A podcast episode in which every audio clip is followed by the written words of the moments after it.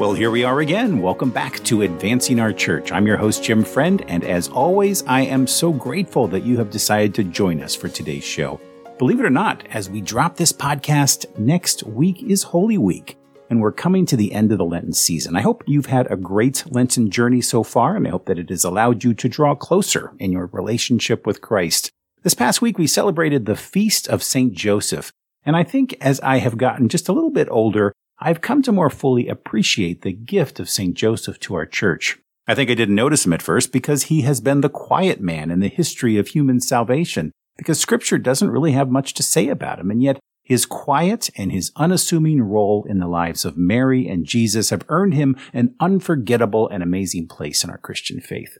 So for just a minute, let me single out just three things that we celebrate about St. Joseph, and this feels like the right moment given our topic on today's show. First, he was the husband of the Blessed Virgin Mary. If it were not for that fact, if it were not for her, the world would never have heard of him. He loved a young Jewish maiden who said yes to God in complete trust and confidence, and he joined her in that yes. Joseph, as husband of Mary, is the model of openness to God's will.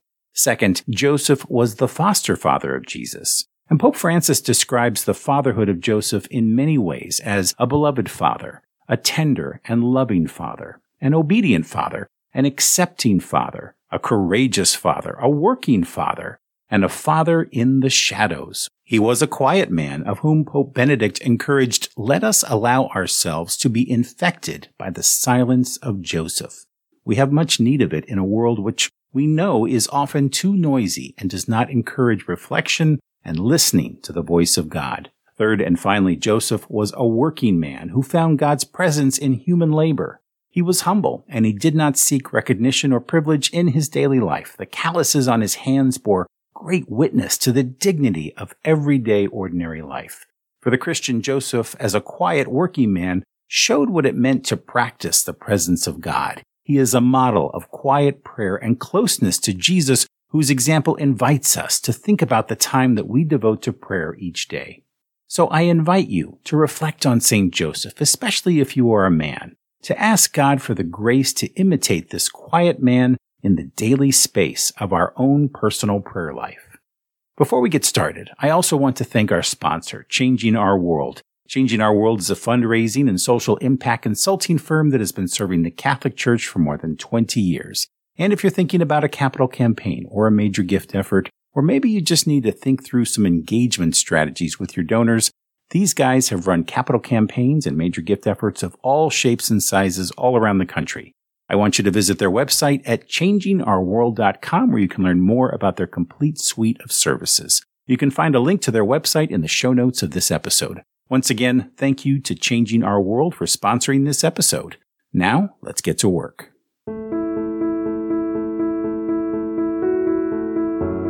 Today I speak with Andy Lesnefsky, the president of Vagabond Missions, which is a national organization that shares the gospel with inner city teens by equipping young adults to serve as Catholic missionaries.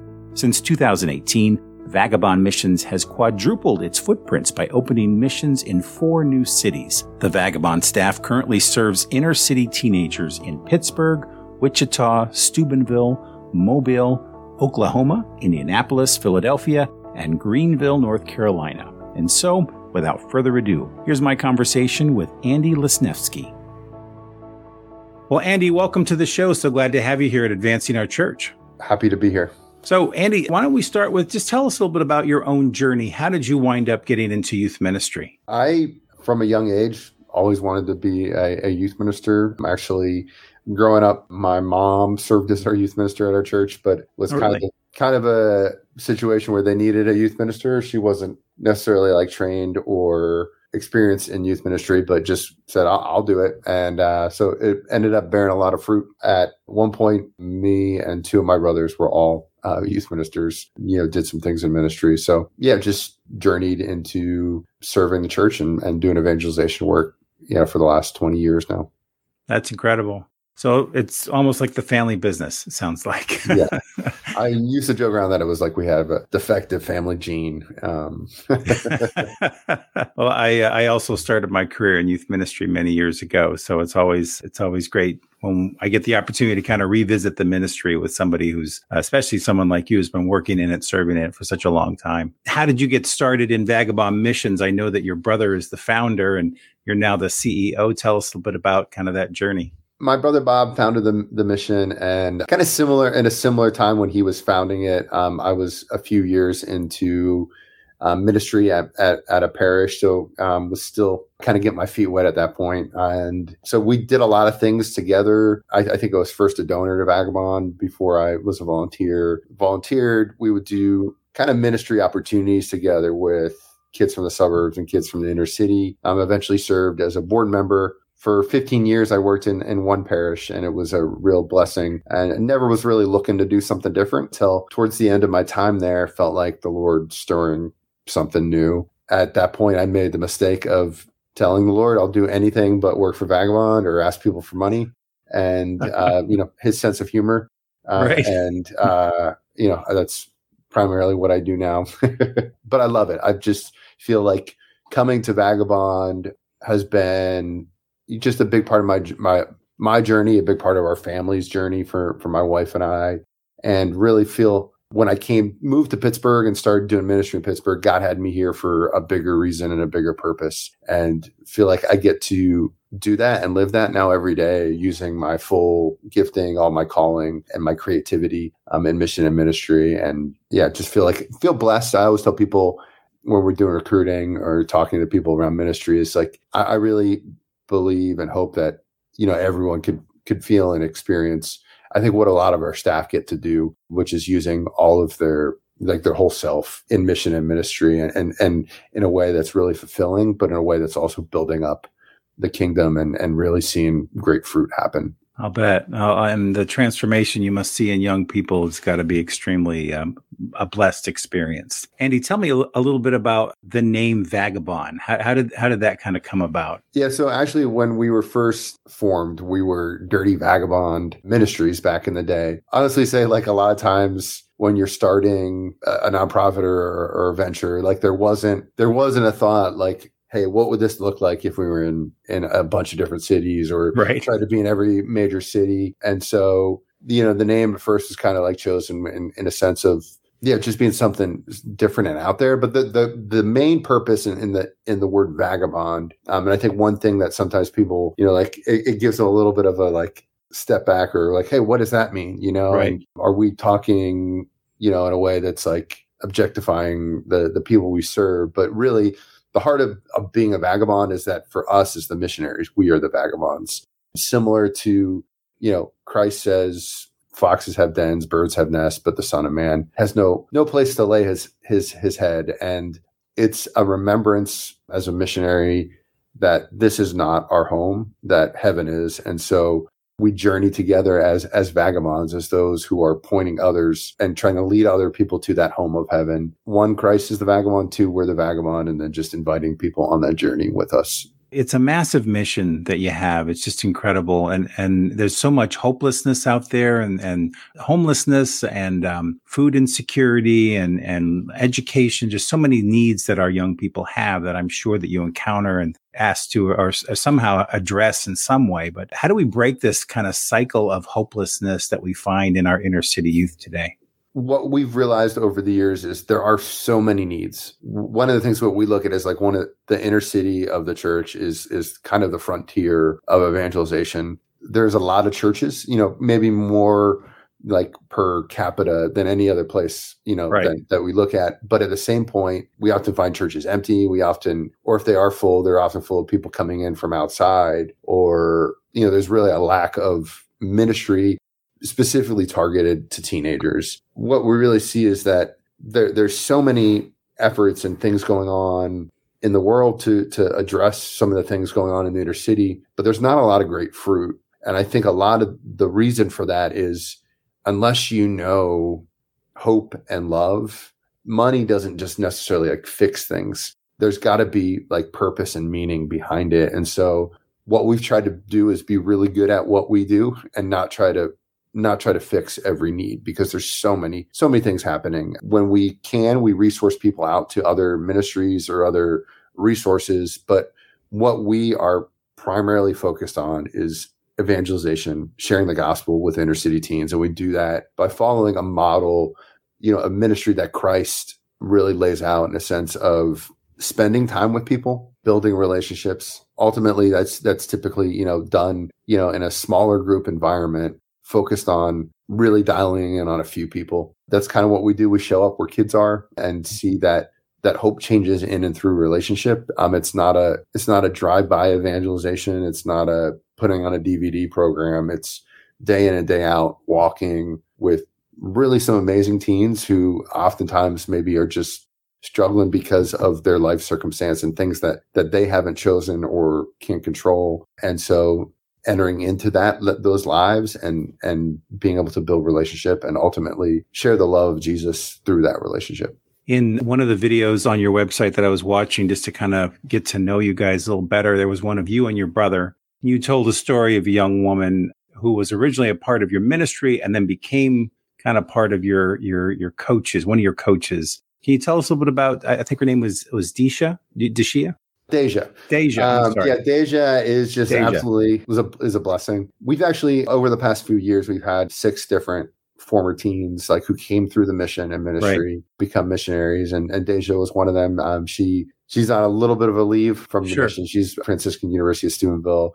I'm Great. working on her undergrad now, but she just a really great kid when yeah. she was when I first met her. One one of the weeks we do in the year is usually a summer camp week, and it's just a really great opportunity for transformation. It's a great opportunity for kids to kind of go through hear the gospel have but to also like just do some really fun things like ropes mm-hmm. course and zip yeah. lining and deja came and um, deja wasn't in a great spot and ended up having to send deja home and and those moments are really tough in leading a mission like we do because often often when you say goodbye to a kid and have to send them home you you know there's a risk that that's the last time like they're ever going to step foot in something that we're doing. But our, our missionaries were consistent in Deja's life. She ended up becoming catholic just had a really kind of beautiful transformation in her life and kind of worked through a lot of things with her her her missionary team and really felt this pull in her heart to do mission and was actually thinking about doing another mission work and the, just really kind of heard the voice of the Lord say like, no, like Vagabond's where you need to serve. And so we were blessed to have her move from the North Carolina mission up here to Pittsburgh um, and serve with our teens here um, in the Hill District, and just really a, a beautiful um, example of like the Lord at work and just the hope that that, that Christ brings us as as we serve Him and and mm-hmm. say yes. That's wonderful. How how are your recruitment efforts going? Uh, is are, is there a big need out there as you're trying to grow this ministry? Yeah, we are. One of our, our big goals for the year is to to hire 35 missionaries, and we've got a, a big weekend coming up, our encounter weekend. So they're coming. All those can uh, the candidates that are are in the pipeline now are coming to that um, to kind of see and experience a little bit of of the mission. But the need's great. You know, I think if we had a a missionary tree that just grew missionaries, we could staff a lot more missions. But you know, I think being a missionary is is one of the greatest things anyone can do with their life, and it is something I think, in some sense, you know, there's a it's the heart of the church is, is missions, and so you know whether it's with Vagabond or with with another organization, I think it's something that everyone at some point in their life should pray about. Like, is is God calling me like to mission like how is he calling me? You know he's calling all of us to serve in some sense. And so whether that's to help send people or whether that's to go but yeah we would love to continue to to grow. So we've got a good group in the pipeline. We still ha- have spots open and and and are eager and excited to continue conversations with new candidates in, in terms of um, coming in. But yeah, it's definitely one of our biggest needs, I think, in terms of as we grow, like continue to find ways to to partner. We partner with Focus at the Seek conference or different mm-hmm. universities with visits. So those are are good opportunities for us to kind of get the word out, but just to continue to cast the net and invite people into mission. Makes sense. Uh, you, are a, a, people organization, and and so it's a it's a huge uh, forming those people and educating them and training them and providing them with the tools that they need. That that's uh, obviously a big part of what you do. Tell us, being on the front lines in, in this ministry, what are some of the biggest needs that you're seeing from young people today? You know, I, I think the the number one thing is always just to experience love. And you know uh, mother teresa said like the greatest poverty is being unloved unwanted. And and and that can that can extend outside of obviously outside of physical poverty. Like and i think one of the things that we try to be like intentional about it's not like we're coming in to a community to to to be the savior or like we can fix everything because we're we've got perfect lives. But you know we're journeying together and we know the hope that Christ has brought us and that, you know, everyone's primary basic need. Obviously, there's food and water and shelter and those things, but you know, from a faith perspective, everyone's basic need is to be loved, you know, and to love, you know, and so we try to invite kids into that, you know, each and every day. So, I mean, there's lots of needs, and I think poverty uh, we've we've seen this looks different from city to city, and even there's places where we have multiple missions. Um, so in Pittsburgh and Wichita, uh, we both got three different missions. Each one of those neighborhoods,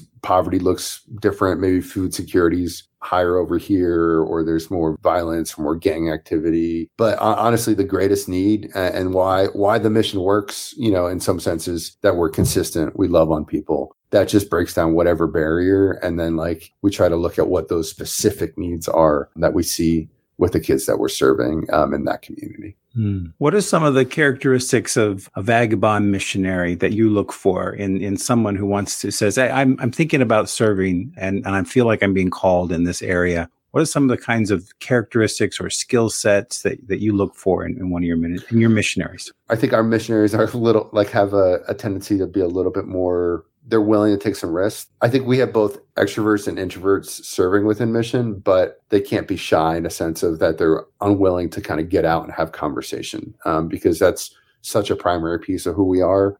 It, it's probably the the number one thing is like you got to be willing to get out and to talk and to um, engage people. We talk about like some core core values, core core things that we have. Um, so we're we're centered in prayer. We have a deep prayer life the work flows out of our rule of life. So, I mean, Mother Teresa, who's one of our patrons, talked a lot about like living an active contemplative life.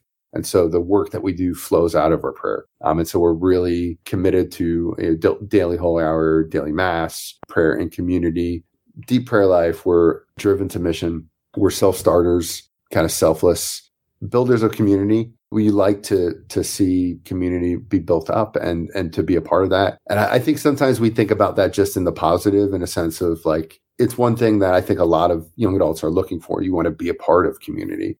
And it's also important though for the teens that we're blessed to serve that they see healthy community because oftentimes there's just such an erosion of healthy community whether it's family or friendships and relationships in general in the inner city. So community is a big blessing but it's also tough because you're you're sharing life with one another and and, and you know sharing meals and um, our, our missionaries we provide housing for our missionaries so they live in in community. The last piece is is fun. I, I think we have some of the most amazing staff and um, we're intentionally try to live a life full of joy because one thing i i would say it's like you know i think maybe what surprise some people like difference between an inner city teen and a teen in the suburbs oftentimes I think there's more joy and resilience in the kids, the teens that we're blessed to serve in the inner city, because sometimes it could be just like we've got a portable sound system and an iPod, that, uh, an i an iPhone or something we can connect to it, and just you know play music for two hours. We can dance and have fun and just be filled with joy, and we can't be kind of sad and and not you know engaging people. So we're really fun. So we make that you know that might sound like a silly thing to say as a as a value, no. but I think that too often the the image of a, of a missionary or someone work for the church is someone that could be you know boring or you know just uh, whatever. And and I think there's something to be said that we just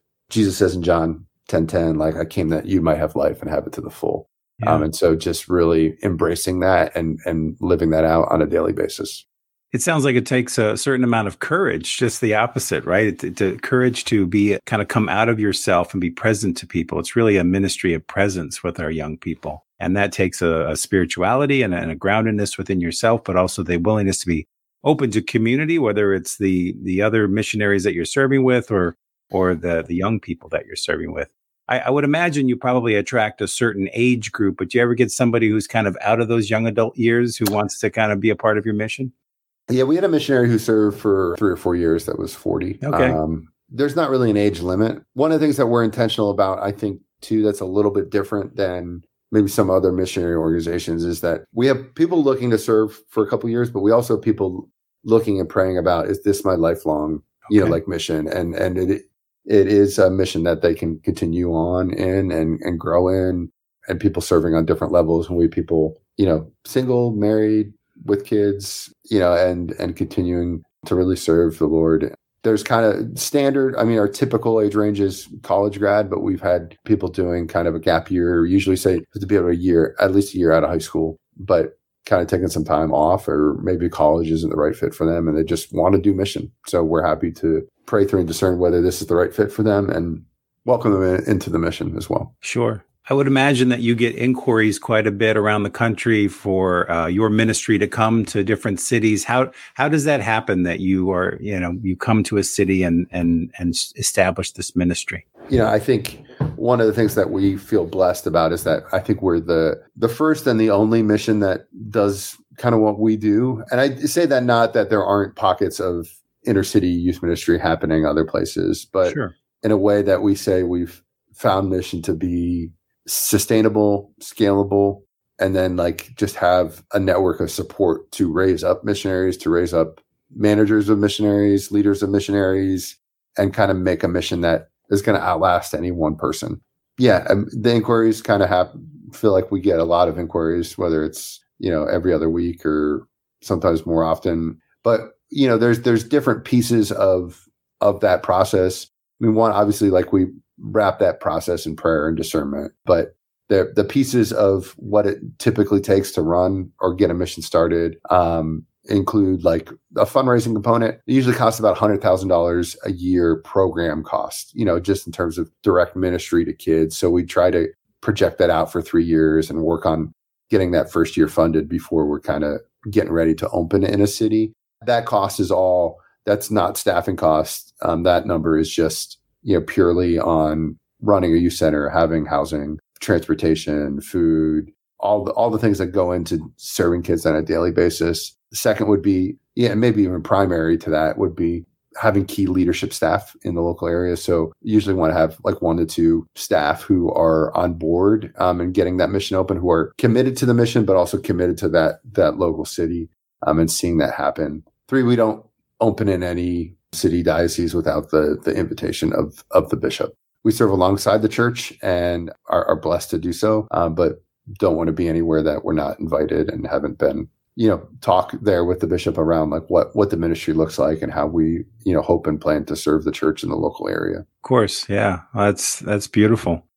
So if I'm I'm listening to this conversation and I, I can't volunteer because I have other obligations, but I want to help, what are some of your greatest needs that you might be raising funds for right now to support your mission? Yeah, I mean financially we're kind of I would say in a season of continued growth. And you know i mean the easiest way to donate is obviously to, to go to our website. They could donate online or get our address if they want to send a, a check in. But you know we're in a season of, of really tra- continue to grow where we are uh, but continue to cast that net of like reaching more teens in more cities. I we're happy to like have conversation with people too about some of those you know, like specific needs, whether it's in a specific city or nationally. I, have learned to really love about fundraising is we we talk a lot about like mission partners versus donors, just in the sense of we really want to invite people into partnership and to walk alongside us. And yeah. maybe they can't be out on the street every day or you know serving as a missionary, but we really believe that the people who support us really help make miracles happen every day. So whether that's helping with food or helping with getting kids to camp, there's a lot that goes into it. There's the overhead costs in some sense of like actually running a building, actually yeah. driving kids around and feeding them. you know, day in and day out, we're just trying to make sure every dollar um, that we raise goes goes directly to, to to supporting those kids and supporting the missionaries who who walk alongside them. Wonderful. Andy, I just want to thank you for being on the show today. It's an incredible mission that you serve, obviously one that is so needed, and you're taking care of and stewarding our, our greatest resource, our young people, the church of today and tomorrow. So thank you for all you do. And we'll leave a link to you and to vagabondmissions.com in the show notes of this episode. But just want to thank you for all you're doing for the church and for our young people. Thanks, Jim. I appreciate the invitation to come on and be a part of the show. God bless. God bless. I want to thank Andy for being on our show this week and for discussing this critical mission in our church today. For more information about Andy or Vagabond Missions, I will leave links in the show notes of this episode. Thank you, Andy, and the team at Vagabond Missions for making a difference in the lives of these young people.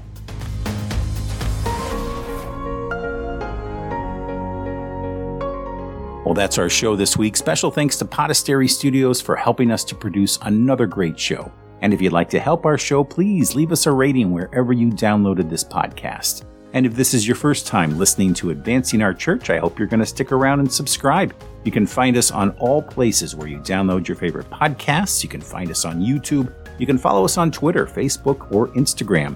And for more information about our show, please visit us at advancingourchurch.com. And once again, many thanks to our sponsor, Changing Our World. You can find a link to their website in the show notes of this episode. That's it for me, everybody. I hope you have a great week and a wonderful end to your Lenten season. Take care and God bless.